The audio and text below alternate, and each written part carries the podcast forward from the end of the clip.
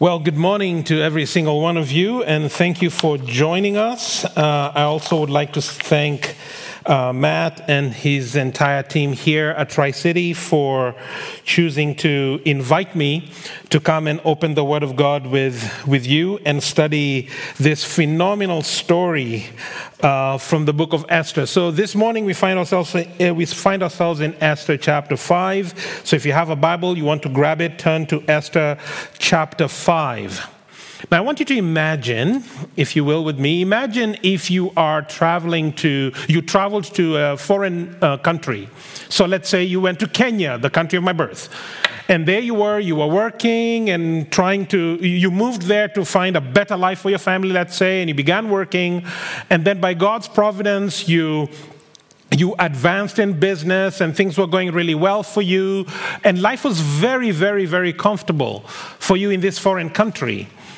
And then you also had opportunities to mingle with, with the elite of the, of the country, the big politicians, the president, even. Various uh, members of parliament were part of the people whom you would hang out in your circle.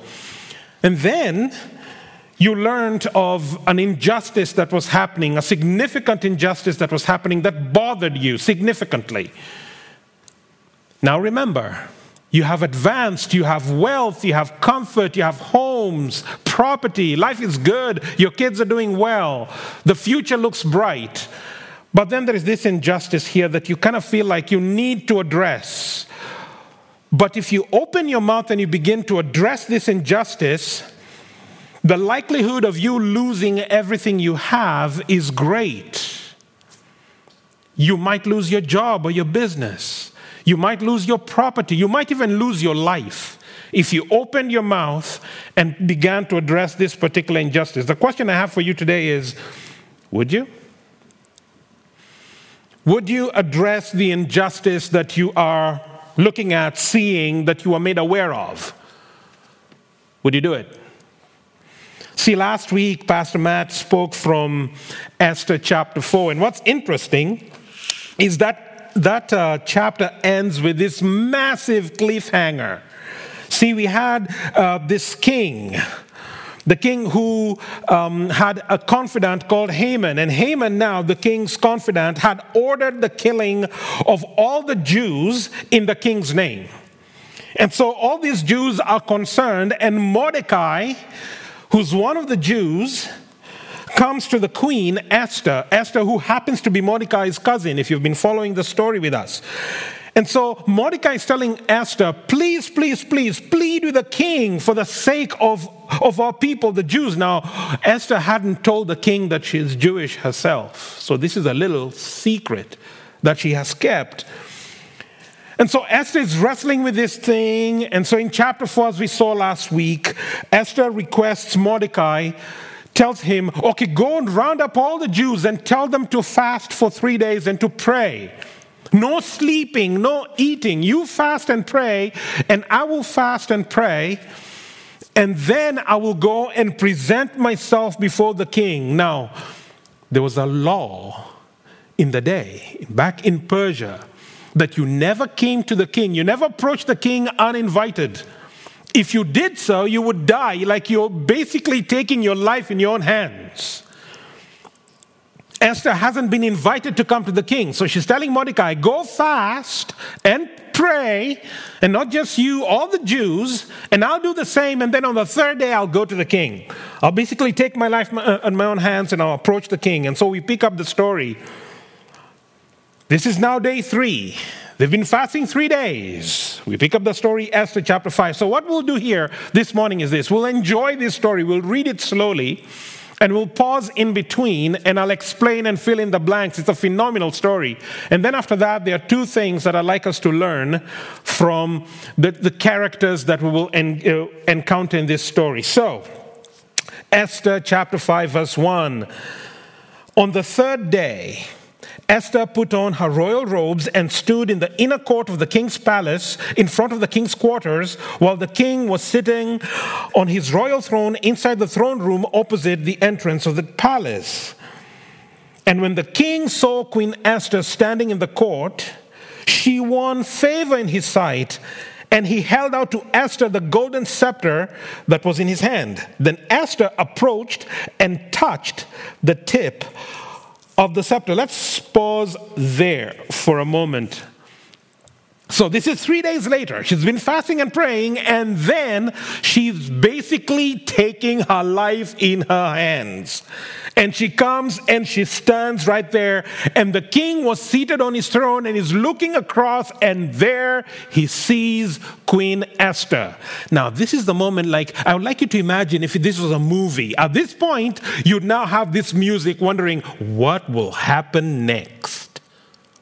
See, this is a very unpredictable king. This king valued his, his um, advisors and the wise men around him more than he did the queen, even. Remember what happened to Queen Vashti in chapter 1 and 2? So Esther knows that, hey, this king hasn't seen me in a month. In other words, he hasn't even summoned for me. He hasn't called me to his presence for a month.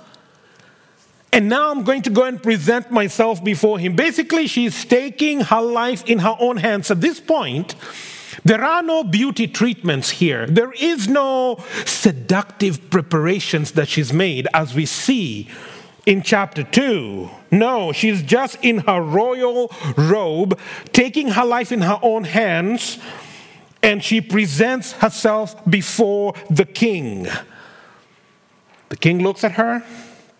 Oh, she wins favor in his sight. Whew. And so he stretches this golden scepter and she comes and she touches the tip. Now, we may say, phew, that's great, but that's just the first hurdle. There are many more hurdles to come. Let's read on, verse 3. And the king said to her, What is it, Queen Esther? What is your request? It shall be given you, even to the half of my kingdom. And Esther said, If it please the king, let the king and Haman come today to a feast that I have prepared for the king. Then the king, then the king said, Bring Haman quickly so that we may do as Esther has asked. So the king and Haman came to the feast that Esther had prepared. And as they were drinking wine after the feast, the king said to Esther, What is your wish? It shall be granted to you. And what is your request? Even to the half of my kingdom, it shall be fulfilled. Then uh, Esther answered, My wish and my request is, is if I have found favor in the sight of the king, and if it please the king to grant my wish and fulfill my request, let the king and Haman come to the feast that I've prepared for them, and tomorrow I will do as the king has said. Let's pause there. Here's a question, a big fat question.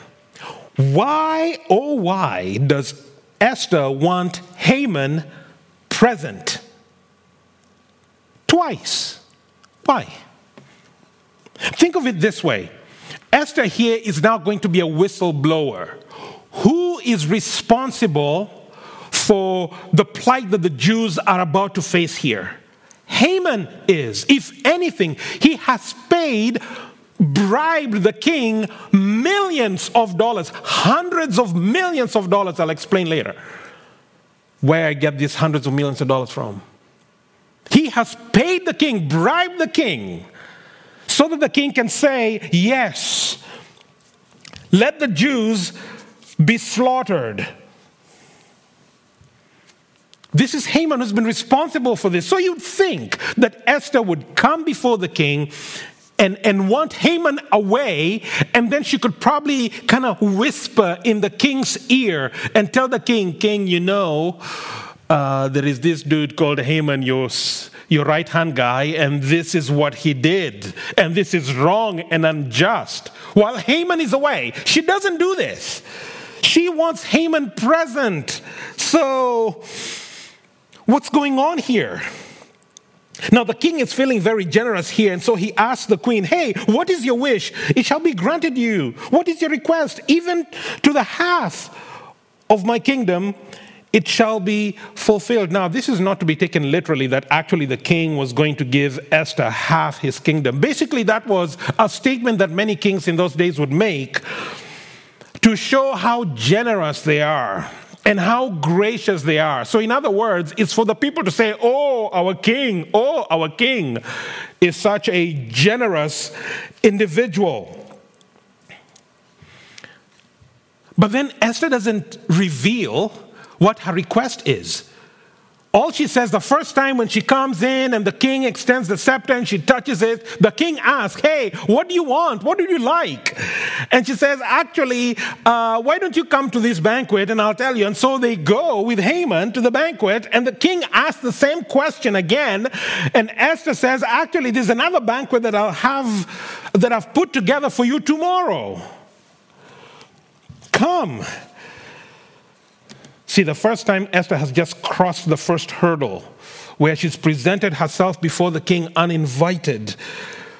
But then these bigger hurdles that she has to overcome. The first would be hey, she has to get the king to overturn this edict that he has already pronounced.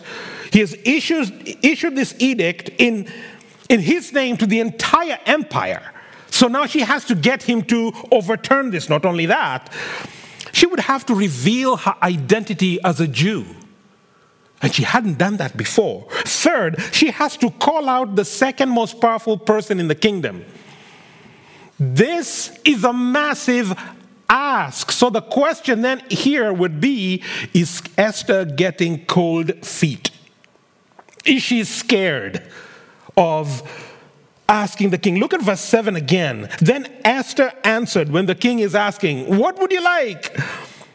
My wish and my request is is there's almost a little pause there is verse 8 if i have found favor in the sight of the king and if it please the king to grant my wish and my and fulfill my request let the king and haman come to the feast that i've prepared for them and tomorrow I will do as the king has said. Now, question Did you see what she just did there?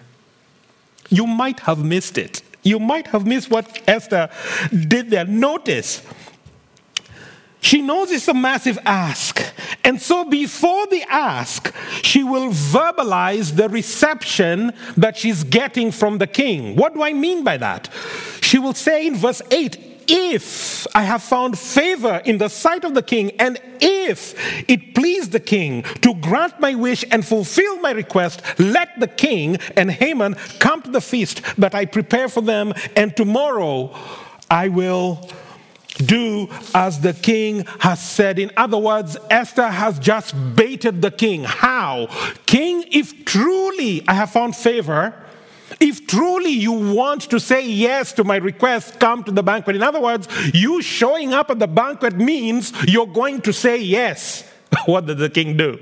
He said, Sure, I will come. In other words, Esther now knows the king is in my pocket. Haman has no idea what's going on here. Because now Esther has the king's ear. There is no way the king is turning back now.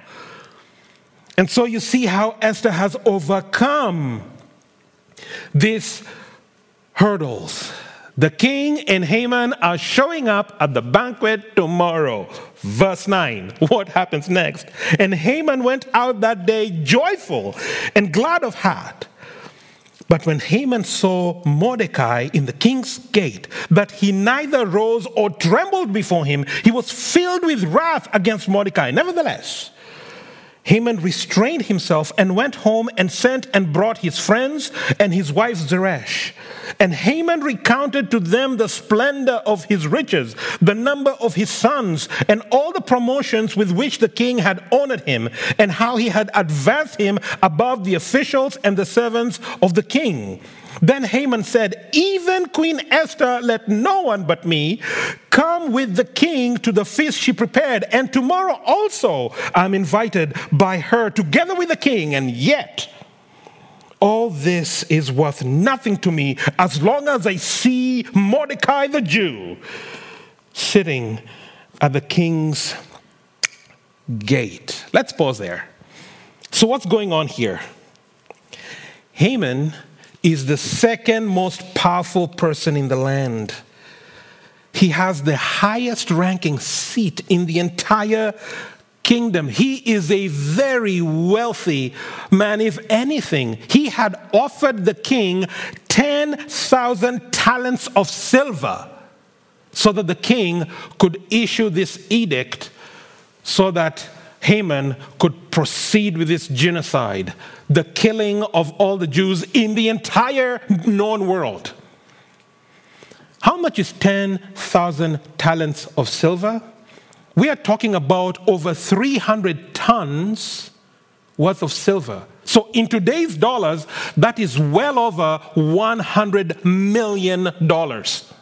Well over $100 million is what this guy was offering the king. So, he was rich.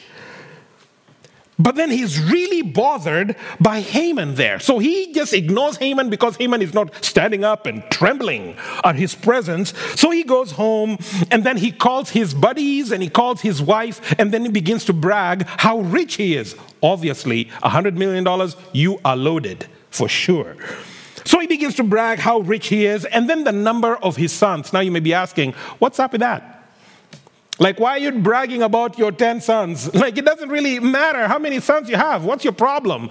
See, in Persia, what the kings in Persia used to do, any man, a man who had the most sons in the kingdom would receive every year a special gift from the king. Because it was believed if you're a man and you have so many sons, man, you are a, you're quite the man. Because you have so, your father so many sons, you're quite the guy. You're the man's man. So the king, the king, yeah, Matt is saying amen. The king, the king would then send you a special gift to, in recognition of how much of a man you are. And so this is Haman, had 10 sons. And so he's bragging about his sons, bragging about how, how the king has honored him, how he has really elevated him to the second most powerful seat in the entire kingdom. But, but, but, he's filled with rage. Why? Haman the Jew. Or if you're reading the NIV version, that Jew Haman. Haman wasn't standing up and showing Mordecai the honor that Mordecai thought he should have.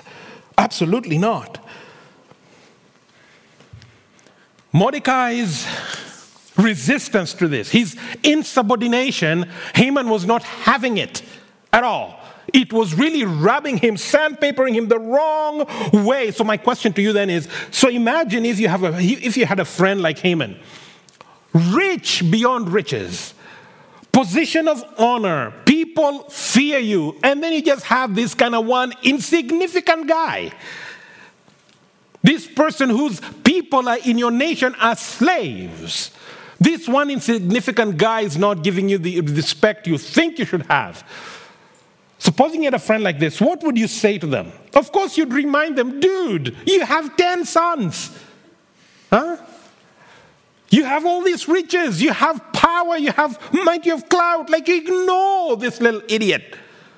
Ignore him, is what you would probably say. But is that what his wife and his buddies say? Verse 14. Then his wife Zeresh and all his friends said to him, let a gallows 50 cubits high, that's about 75 feet. Let a gallows 50 cubits high be made, and in the morning tell the king to have Mordecai hanged upon it. Then go joyfully with the king to the feast. This idea pleased Haman, and he had the gallows made. Cliffhanger. The chapter is over. This is a remarkable story. My goodness, Hollywood should make a movie and a good one. Like, wow, what a, what a story here. Like, just the twists and the turns. Here you have Mordecai who's refused to bow, Haman, who's so angry, and he gets advice from his family, his wife, and his buddies. Hey, how about you just build a big pole 75 feet high and have the king order Mordecai to be hanged on this one. And Haman is like, oh, this is the best idea ever. And he has it built. So, what do we learn? What do we learn from this remarkable story? We will learn something from Haman, and then we will learn something from Esther. So, Haman first. What do we learn from this guy? We learn the perils of idolatry. The perils of idolatry. What is Haman's problem? What is the issue with this man? He had ascended to the pinnacle of his career, he had arrived. This is someone who had status, he had authority, he had prestige, he had wealth, he had it all. He had a large family, he had 10 sons. He had it all, and yet he was absolutely bothered by Mordecai's disapproval of him. Question why? Why is he so bothered by Mordecai's disapproval of him? Mordecai, the Jew, he was so bothered that it wasn't just Mordecai that he was going to deal with, but he was going to deal with, with the entire Jewish race. That's how mad he was. See, I'm going to suggest this. Haman's anger was just, and his frustration with Mordecai was just a presenting problem. I believe when I came and I preached here before I talked about idolatry, your anger and your frustration is just a presenting problem. There's a deeper issue. You might be coughing, coughing, coughing, coughing, and oh man, why do you have a cough? There's a deeper problem. COVID 19, maybe. There's a deeper issue that is causing Haman to be so angry. A good example would be so when my son was younger, I have a 15 year old son. So when he was younger, my wife and I would pay 300 bucks every quarter or so, and then he would join the soccer team. And I used to play soccer quite a bit when I was younger. And so I would take him to these games and we're cold, I was shivering and all that. I'd take my son to this game and I'd be yelling at him, Caleb, score, kick the ball, shoot it, pass, pass, pass. Don't miss, don't miss. And I'd be yelling and yelling at my son because I want him to play well. I mean, I shelled out 300 bucks. I mean, I don't want you to suck after me paying 300 bucks. I want you to play well. And there I am yelling at my son, and let's say he didn't have a good game. So that would, uh, after the game, jump in the vehicle, we're driving home, and I'm really riding my son. You know, you should have done this, done that. You know, son, I used to play, I was really good, blah, blah, blah. We get home, he walks in, he's so angry, and I'm angry, and mom looks at him. What's wrong, Caleb? Well, dad has been riding on me and just giving me a hard time and yelling. My wife looks at me, what is wrong with you? I mean, he's not playing well. My frustration is a presenting problem. What's the issue? See, the issue is this is my pride. Why? I want all the other parents who are there to look at me and say, oh, that's his son. Hmm, it's all about me. It's all about me. Because I want the other parents, it's not that they praise Caleb. No, I want all the other parents there to look at Ezra and think, man, that's a that's his boy. That's his boy. He just scored. Best player on the team. His boy. It's all about me. That's why I'm frustrated. And so when Caleb is playing poorly, all the parents are kind of, like, oh my goodness, he's his son. And it's almost like a statement against me. See, my anger and frustration presenting problem. It's just a presenting problem. The deeper issue is I want the approval of others. The same thing with Haman. His frustration with Mordecai was just a presenting problem. His wrath and anger, a presenting problem of a deeper issue. What's the issue? Pride. He wanted approval, he wanted pride, and his ego mattered to him more than anything else. And because Mordecai was not giving him the approval he was looking for, the approval that Haman cared about the most, Oh, Haman's ego could not stomach it. You see, that is idolatry right there. He was worshiping this idol called approval of others to be looked at as the man's man because he had 10 sons and all these riches and positions of honor. Consider this little quote about idolatry from Tim Keller, who was a pastor of a church in New York. Keller says this an idol is anything more important to you than God. Anything that absorbs your heart and imagination more than God. Anything you seek to give you what only God can give. An idol has such a controlling position in your heart that you can spend most of your passion and energy, your emotional and financial resources on it without a second thought. It can be family and children, or career and making money, or achievement and critical acclaim, or saving face and social sta- um, standing. It can be a romantic relationship, peer approval, competence and skill, secure and comfortable circumstances, your beauty, or your brains. An idol is whatever you look at and say in your heart of hearts, if I have that, then I feel my life has meaning. Then I'll know I have value. Then I'll feel significant and secure. There are many ways to describe that kind of relationship to something, but perhaps the best one is worship. Question. So, what's more important to you than God? What's more important to you than God? What absorbs your heart and your imagination more than God? What? Is there something other than God in your life that makes you feel significant and secure? Could be your bank account could be your looks, it could be your status, it could be your position, it could be even the good things that you do for God. Serving God could become an idol because you could value that service more than you value the one whom you're serving. See, the gospel reminds us the gospel reminds us that our identity ought to be found in Christ. Galatians 2:20 I have been crucified with Christ and I no longer live. I no longer live, but Christ lives in me. The life I live in the body, I live by faith in the Son of God who loved me and gave himself up for me. You don't belong to you. You don't belong to you. This means Christ is, should be, must be our priority. He must absorb our hearts. He must absorb our imagination. Christ. We live our lives, we ought to live our lives with this eternal perspective. This life is temporary. Don't waste it. Don't waste it on idols that will never deliver. So, idolatry. Second thing we learn, and this one from Esther so, in Esther chapter 4, verse 16, this is the last chap, the last verse, last week's last verse.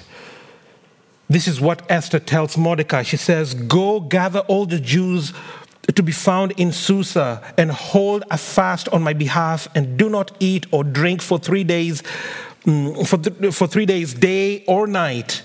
I and my young women will also fast as you do. Then I will go to the king, though it is against the law. And if I perish, I perish. That right there is a remarkable statement from Esther. Why do I say that? Because in chapter 5, verse 1, you see that she goes and she stands wearing her royal robe, she goes and presents herself to the king, uninvited, basically taking her own life in her hands. In other words, at this particular point, when Esther was dressing herself on the third day, and she decided to leave the queen's quarters and walk all the way down across the, the in, in, in, the hallways of the palace so that she now comes to the throne room where the king is and present herself uninvited. What Esther was doing there is she was now putting her prestige, her royal comforts, the crown on the line, is what she was doing. She was willing to lose all those things for the sake of justice. She was willing to lose her life. She didn't just talk the talk, she walked the walk. She was thoughtful, strategic, courageous, willing to sacrifice her personal comforts for the sake of others. Now, hear me very clearly here. See, what's happening in this chapter is now where we see Haman's real issue, one of his issues. See, he had a beef with Mordecai. But it's not just Mordecai the person, it is Mordecai the Jew that he had issues with. Esther spoke up for the racially oppressed and sought justice for them, is what Esther is doing here. She sets an example for us to follow. We need to talk, to, we need not just to talk the talk, but we need to walk the walk. We need to speak up for the oppressed and say no to prejudice. We need to stand up and speak out for the marginalized, the abused, and the neglected. We need to do so peacefully and yet persuasively while listening and empathizing with those who have been on the receiving end of injustice. Now, there is no denying, we remember last year. This huge movement, Black Lives Matter, Black Lives Matter. It's easy for me to speak like that because I'm a black guy. Yes, Black Lives Matter, sure.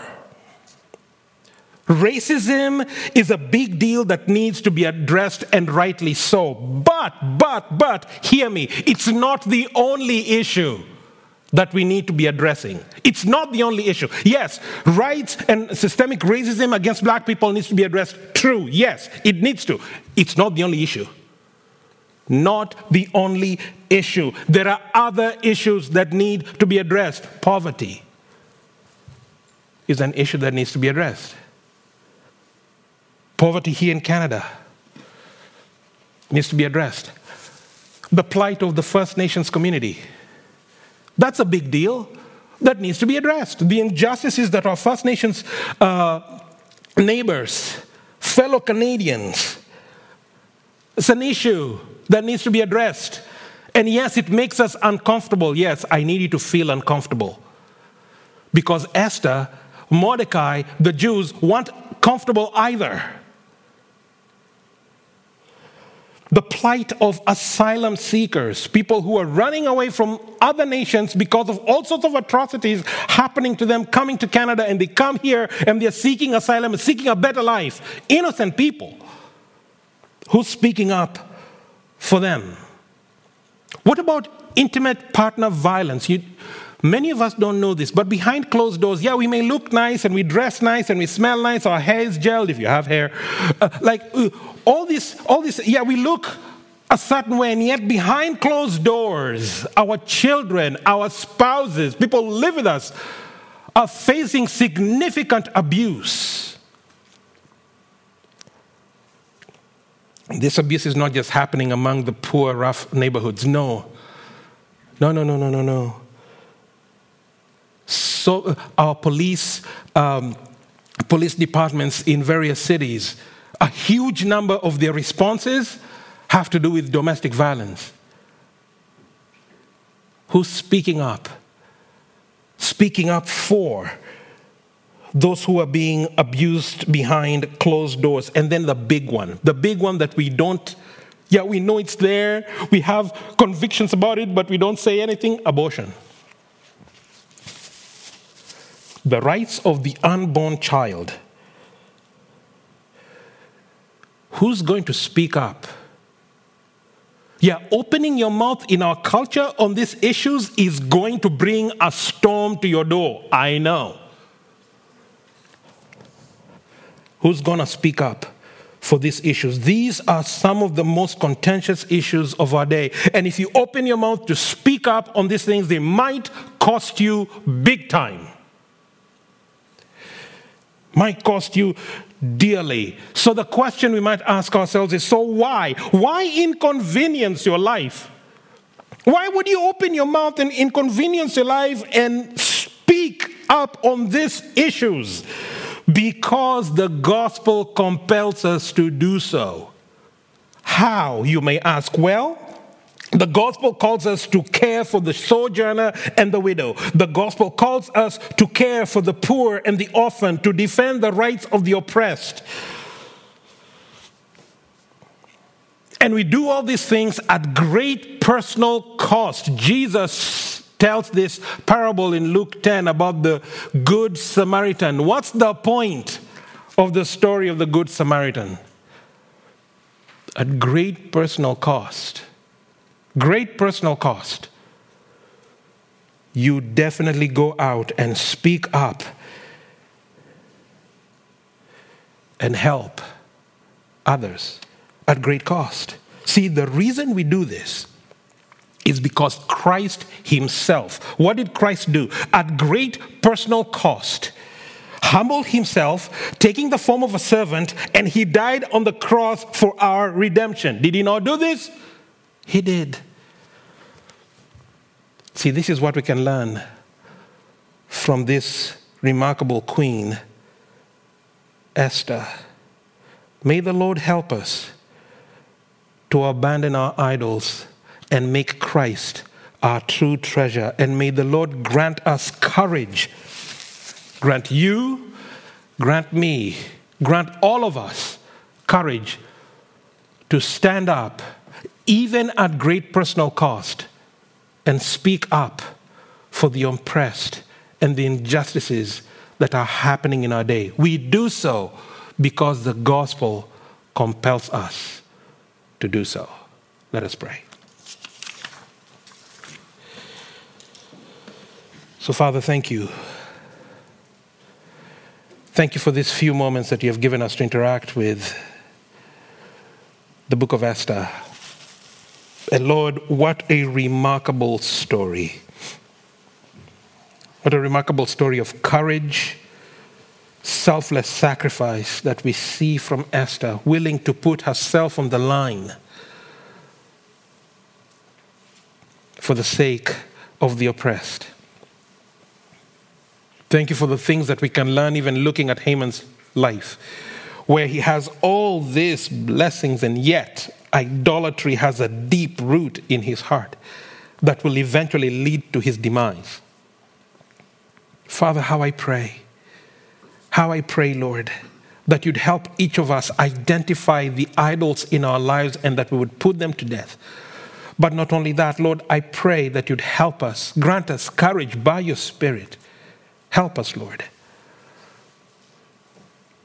to speak up against the injustices that are happening in our community around us and even around the world. Enable your, enable your servants, Father, to be good Samaritans. Help us to be true disciples of Jesus, that we may do kingdom work in our day. We commend ourselves now, Father, to you. In Jesus' name, amen.